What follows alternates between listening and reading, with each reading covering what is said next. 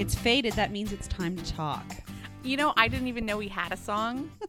Are you saying you never listened to the finished product of the sister cast before? Never, not even once. Well, that that that's uh, interesting, but also par for the course because weren't you on a national Canadian news program I was. and you also did not watch that? I did not watch it. So I'm Zoe, I'm Amanda. and this is the Sister Cast. We're sisters. and we talk about marketing and writing and life. this is season three of the sister cast. It is. We've had a long break, a very long break, like a year and maybe more. at least. But that's the best part about podcasting. There are no rules. no, none. Seasons can start, they can end, they can start up again. They can just be four episodes that are only a marketing podcast. You can just say it's season three. I have, I'm a big podcast fan. Yeah. And so I always think it's really funny when people are like, it's season three of the podcast. And it's like, why? It just keeps going. Like in the list of episodes, it just keeps going. Yeah, I guess maybe podcasts are trying to be like TV shows. Well, I mean, I think that sometimes for each season there might be a different focus. Sure. Like The Wire, every season was very different. That makes sense. If you have like an arc that Yeah. connects them all, like TV shows, I get it. But you know, just like HBO shows and now Netflix shows, that's what's really cool is that TV shows nev- don't have to be exactly 22 minutes. They can be as long as Yeah. they need to be. Yeah. Yeah. Like Veep, one of my absolute favorite TV shows. Sometimes the episodes are actually no, I think that's an HBO show. That's an it? HBO. okay. There's got to be a show that sometimes the episode lengths are different. Netflix shows are Yeah. definitely different lengths. Yeah. But shout out to Veep because it is still a good show. Oh, it's a great show. I think I've said this before, but did you know that Veep is the most realistic White House show there is on TV? Absolutely. Like of all of them, Scandal, Especially West the current White House. Right. Maybe season three of the Sister Cast is going to get political. Actually, we've been political before. That's just life. What? 2019 is political. I know. Makes you want to get rid of Twitter or spend more time on Twitter. Yeah, well, I mean, both in the same day. Both in the same day. Um, speaking of absolutely nothing, we should probably catch people up on how we have been, what we've been doing. Okay, you go first. You live a much more exciting life than I do. Every so often, I have a spurt of activity that does make my life seem very exciting. We just came back from quite a bit of travel. We went to Australia and I went to New York for the annual conference for Romance Writers of America.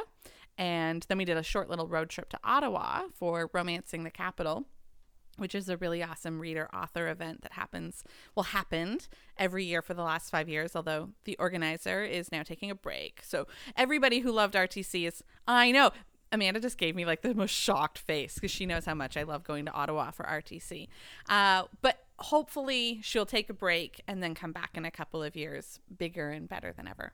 And you said you went to New York. I went to new york yes. And you had not been to New York in how many years? 17 years. Like the last time it was when you and i went together in 2002 and man the difference obviously between 2002 new york which was a very you know somber um very emotional experience for us to go and visit New York then, um, when it was still obviously recovering from 9 11. Um, and yeah, and, and that was the winter, right? M- low season time. This was the middle of the summer. Um, time I've I, I had I mean I've seen on TV right Times Square gets busy I had never actually experienced Times Square like that because when we went it was winter What month do you remember when February we went in February? Okay. Yeah. Because New York is really busy, obviously, in November and December, Yeah. too, with that whole holiday season. Yeah. So, okay. Yeah it was quite quiet when we were there Even though, so you went in July? yeah Yeah. So, because I hear in New York, everyone goes to the Hamptons in August. Like, oh, I don't think that there were a lot of New Yorkers in New York when I was there. There were a lot of people from Wisconsin oh, right. and Florida and California and mm. everywhere in between. Tourists. Very too. I mean, that's just Midtown, right? That's mm. Times Square. I was there for four days in Times Square at um, a hotel there, the Marriott, which is where the conference was. And the conference is so intense. It's from 7 a.m. until like 2 a.m., nonstop meetings and workshops and that sort of thing. And it ended Saturday at noon.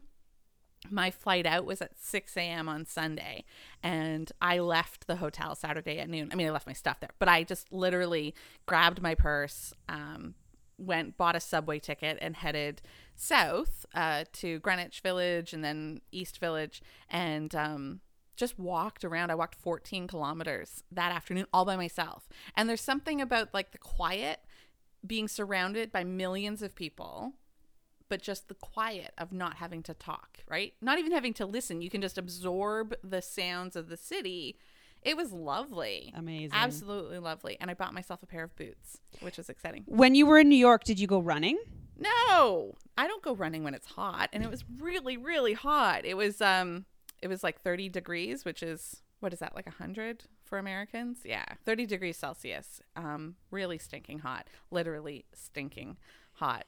I guess that's why a lot of New Yorkers wake up at like 6 a.m. to go running in the park. Yeah. I mean, I did see some people running in the morning, absolutely, but not me. I like to run when it's uh like 20 degrees or or or lower. Like we went to well, that's another thing that I did this spring. Um is I I ran my first half marathon. Yay. Wow, congratulations. And I, you know what? At the time, I thought I'm going to run a half marathon. That's a bucket list thing. Check it off and be done with it. I didn't particularly love the training um, up for it, but the experience of doing it itself. I went to Nashville for a rock and roll marathon, um, which is like that's a, a series of them that happens in cities around the world, and it was so well organized and a lot of fun. And um like as i was doing it which was brutally hard and as my the toes on my right foot stopped coordinating with the rest of my foot and i was like kind of clod hoppering my way down the last mile i thought i'm definitely doing this again it's kind of like giving birth you know like it's really hard but the second that you're done you're like when can i do that again so, how many miles or kilometers? it's 13.1 miles which is like 21 kilometers wow. So, in your training runs leading up to that, what's the most you ever ran? I only ran as far as 16 kilometers. And um like I think my training plan wanted me to go to 18, but I didn't. I don't remember why. I think that the 2 weeks before, that would have been 2 weeks before, there was something I think I did a 10k that week with a friend, and so I split up my kilometers in a different way. But that was fine. You know, the maybe I would have been better prepared, but your very first marathon or half marathon, it's a bit of a learning curve anyway. And frankly, like the last five kilometers, you're just driven by adrenaline. Right. And um and now I have like a very reasonable personal best that will be easy to beat because Nashville was so hot. Speaking of not running in the heat, I don't like running in the heat. Um and it was in April. I trained over the winter, a Canadian winter. So I was used to running in like 10, 15 degrees Celsius, and we get to Nashville and it's 24 at like 8 a.m. So that was pretty rough. Um, there was a lot, you know, that was kind of less than ideal conditions. The the long start time, like it took an hour for me to even cross the start line, which I wasn't. I had done some research on that, but I kind of that little tiny detail. I thought it'd be more like half an hour. Um, so your feet are actually sore from just standing on the concrete before you even cross the start line. Um, but the you know the whole experience was really good, and the the best part is now I have like a new analogy to talk about when I talk about writing. Right, I, one of the reasons I went to New York was to do a writing workshop. I delivered a workshop with another writer, Jackie Lau, um, from the Toronto Romance. She's a chapter mate of the Toronto Romance Writers uh, chapter of RWA, and we gave a workshop there. And I love giving workshops. I it's kind of one of the best parts about being an author because so much of being a writer is very uh, introverted and insular. I just do my own thing. Anytime I get a chance to talk about writing or publishing, I get all excited. And now I have this frame of reference, this running analogy. Training for a marathon is very different than just casually going out for a jog every so often. Are you going to share this analogy with us now? Yeah, absolutely. Okay, so you've done the Couch to 5K program. You've done. Have you done a running room? Yep. Right. So there are lots. Not for quite some time. There are lots of these um, kind of community runs, right, where you go and once a week they t- have like a little mini class, and then you go out and you do a run together. There's usually one midweek, and then there's one on the weekend. So if you've never run before and you're kind of vaguely interested in it, I would suggest you look it up. You can look up like Couch to 5K or um, like a 10K training or even a half marathon training, just to kind of get an, an idea visual of what I'm talking about. If you have run, you know exactly what I'm talking about. Midweek, you do one run together with a group, and it's usually some kind of training run, like, for example, hill repeats, right? Mm-hmm. Um, or sprints. And then on the weekend, usually Sunday morning, you do what is called your long run, which is a long, slow run. And it's the longest distance that you'll run in one chunk over the week. And then the next day, like Monday night or maybe Tuesday, you would do a short recovery run. And those are your three runs in the week a recovery run, some sort of skills repeat, and a long run. And I thought, you know what? That is so apt for writing, for publishing, because we often write and publish exactly the same thing, right? We rarely challenge ourselves. We like the analogy for doing hill repeats would be doing some sort of serial um, publication, either for a magazine or your blog or your newsletter, right? Something short, something that you just dash out um, your best effort in a concentrated form, right? And you don't really worry too much about form or being able to sustain it. Flash fiction is another form of this kind of writing. Um, of course, the long, slow run, that's a novel. And there are lots of people who might be listening to this who they have built a, a business platform on serials or novellas or um, short fiction for Kindle Unlimited. And they kind of want to get to the next level, but they don't know how to do that. That's your novel. A novel is the most sustainable, long term, commercially viable publication that you're going to put out there. And then your recovery run, your recovery run, your recovery publication, that's the thing that your fans love. That's that that's what you are always publishing, right? So you kind of want to think about having a mix of those three outputs in your stable. And if you don't, think about what would maybe change to your business model if you did vary it up a little bit. Does that make sense? Kind Yeah. of. Yeah, you're like, I don't know.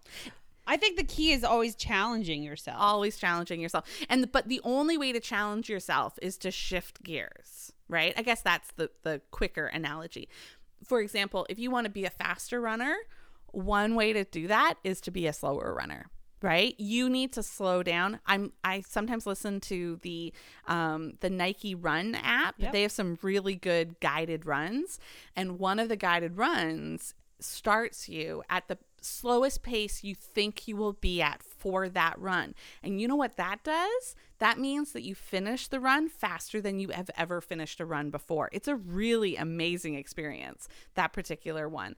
Um, so, like, there's a lot of learning that you can do about yourself just by shifting gears and switching it up. and switching it up. If you always drive the same road to work, switch it up. Yeah, you might find that the other route is faster or more scenic or both. Or you'll discover a new restaurant on the way. Yeah. I didn't know that was there. Oh, that's happening. Or, you know, you using a different fork in your hand or, you know, just trying to switch up some of your routine. Not Mm-hmm, Yeah. all the time because there is comfort in yeah. in what we do. So, And also, there's something about coming back to what you're really good at to give you a little ego boost for sure. All right. right. How about you? What have you been up to? What do people need to know about the other half of the sister cast? Oh, so I now have uh, my little baby when we first started this is two and a half, yeah. one year till she goes to school. Yeah. What? We were thinking about that uh, this summer as a lot of people are getting ready to send their kids to school. So we've got one more year till she's in school. We finally weaned her. She's no longer nursing. So these are milestones. Such a big milestone. And on a work front, um, we I got a few more radio stations in my portfolio. So uh, where I live in southwestern Ontario, for the last six years, I've been focused on one station. We now have three, which is really exciting for me. That's making me step outside of my comfort zone. I've been used to looking after one station, and now there's three stations, which and they all are very different. We get a country um, uh, rock, classic rock, and then more adult contemporary. So I'm really enjoying that. Um, and that's kept me really busy and also switching things up, right? Yeah. So for years and years, always focused on one type of music, which gave me opportunities where I got to meet Corey Hart. Oh my gosh. Do you know? Can you name a Corey Hart song? no. I can I name any song? This know, is not my strength. I can't name any. You can't. You can't name a Corey Hart song. sunglasses at night. There you There go. okay. See, Yeah. it's actually a really sweet story. If you, uh, I don't think a lot of people know this story, but Corey Hart for the last sixteen years hasn't really been in the spotlight. Hasn't been touring. His songs have been on the radio. Mm-hmm. He's been raising his children. Oh, well, Yeah. that's something we can all relate to. right? So he um, met his wife on the Juno stage. The Junos are our Canadian Grammys. So it was about 20 years ago. He was presenting an award. He was asked to present an award for Songwriter of the Year. And he said, Well, I'm happy to do it, but I really should be up there with a songwriter. So they found a songwriter from Montreal, put her on stage with him. That ended up being his wife. They met there. Her name's Oh. Julie Yeah. and they had four kids and i think it was after his first or second was born that he said you know what i want to like He wants to be present. so he's been present in their lives his youngest is i think now 16 and so he decided that he would go out on tour Yeah. and so he went on a 20 date canadian tour And I know a lot of people that went to those concerts. it was so good because he walked away at the top of his game Mm-hmm. or somewhat top of his game um, and walked away Yeah. and has not been touring because a lot of people uh, who have had songs in the 80s could be on the casino circuit Right. right like y- you can't turn around in canada and see loverboy or trooper or kim mitchell like every Yeah. two weeks they're playing somewhere if you want to see them you can and they're fantastic and you go but it kind of loses the appeal you we haven't seen corey hart perform in 35 years Yeah. i went what a show it was Yeah. um, it was just so much fun. And then, yes, we got to meet Corey Hart uh, beforehand, and he's just so sweet. Yeah. So, anyway, Well, I mean, literally, I think that anybody who takes yeah. a couple decades off to spend time with their family is probably a pretty good person. and obviously, he had the money to do it. yeah. Yeah. Um, all those royalty checks keep rolling in for his songs. and uh, presumably his wife was writing songs. exactly. Yeah. And so then when he went on a tour, she was one of his backup singers. So Oh, they're just like you know, it's so nice. That's a nice see, story. right? Them in love, especially when we hear the news that Miley Cyrus has broken up with her husband of one year or six months or whatever. Yeah, but they've been to they were together On for again, a off very again. long time. I mean, the on again, off again. I was not surprised they And broke off up. again, again. So Off again, yeah. I can't believe we're just compared Miley Cyrus But- and uh, Speaking of travel. And Miley Cyrus, this is such a random thing for me to notice. But when they broke up, they both went to places I literally oh really? was just. Yeah, she went to Italy and he went to Australia. Right. Not just anywhere in Australia, but Byron Bay oh, hilarious! because his brother Chris lives there. And I was just there, right, not hanging out with any Hemsworth. how big is Byron Bay? Um, it's pretty small. Like, it's a small town. like ten thousand people. yeah, maybe. And no part of you, when you went there, thought maybe I'll go look for Chris Hemsworth. Well, I don't think he lives in town. Right. It's a long stretch of the coast, and it's very small towny, um, and then rural estates outside of it. I'm assuming he lives there. Probably actually has a slice of the coast to himself. And frankly, I was too busy chasing my kids on the beach. Um, so anyway, one of the things that I wanted to loop back to on this podcast and this whole season in general um, was the marketing stuff, right? Because you had talked about you had a big marketing kind of like something that really worked on you this week. Oh, right, right. Well, I don't know. I would say it was like a big marketing thing, A little marketing thing. a thing? little marketing thing.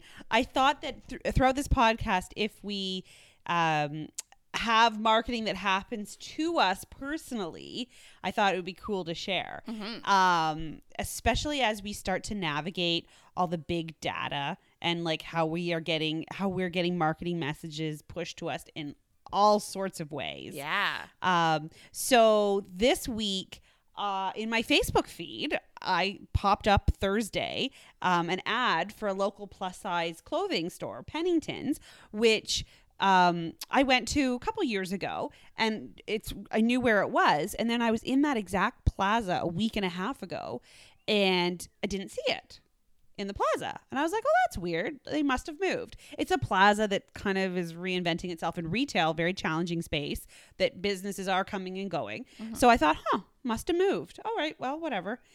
And then that night I was on Facebook and I saw a big ad that said Pennington's this location, having a tent sale, an additional 30% off everything that's clearance.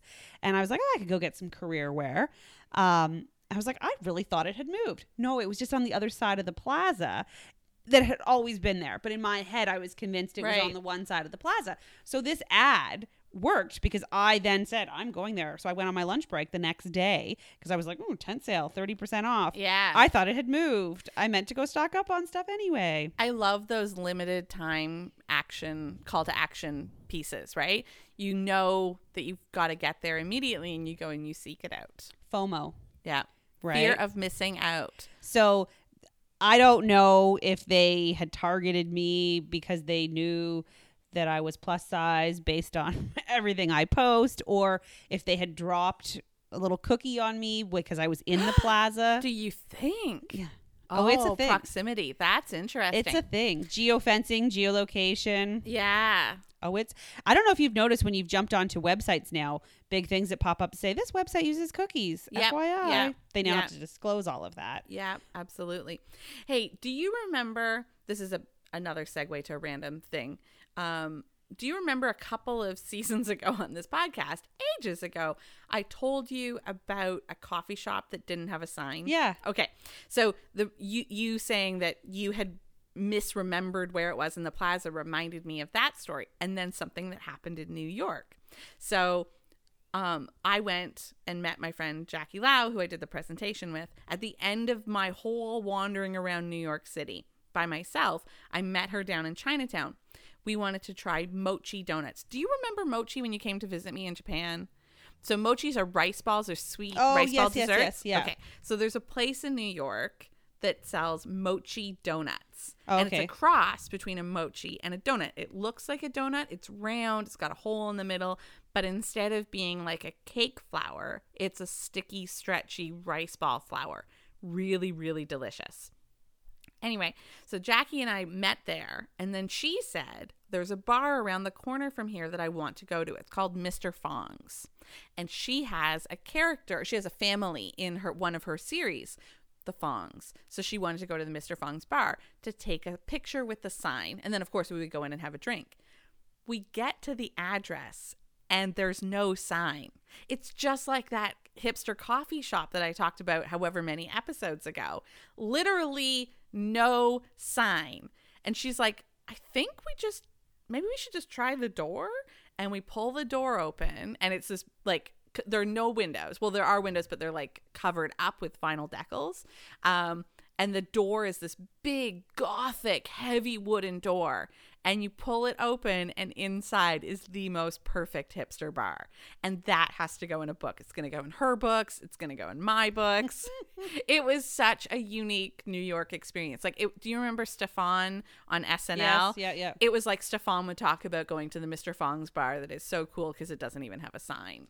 So had it been around for a while? I think it had been around for a while. Yeah, she had found it on a list of like Chinatown's, you know, best kept secrets. Literally.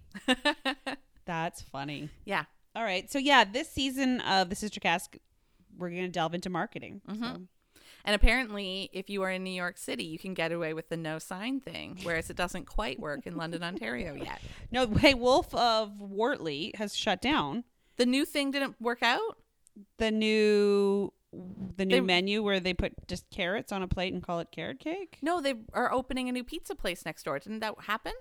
We'll have to. We will look into that and we'll talk about it on the next episode. Stay tuned for the mystery. What a tease! What a tease!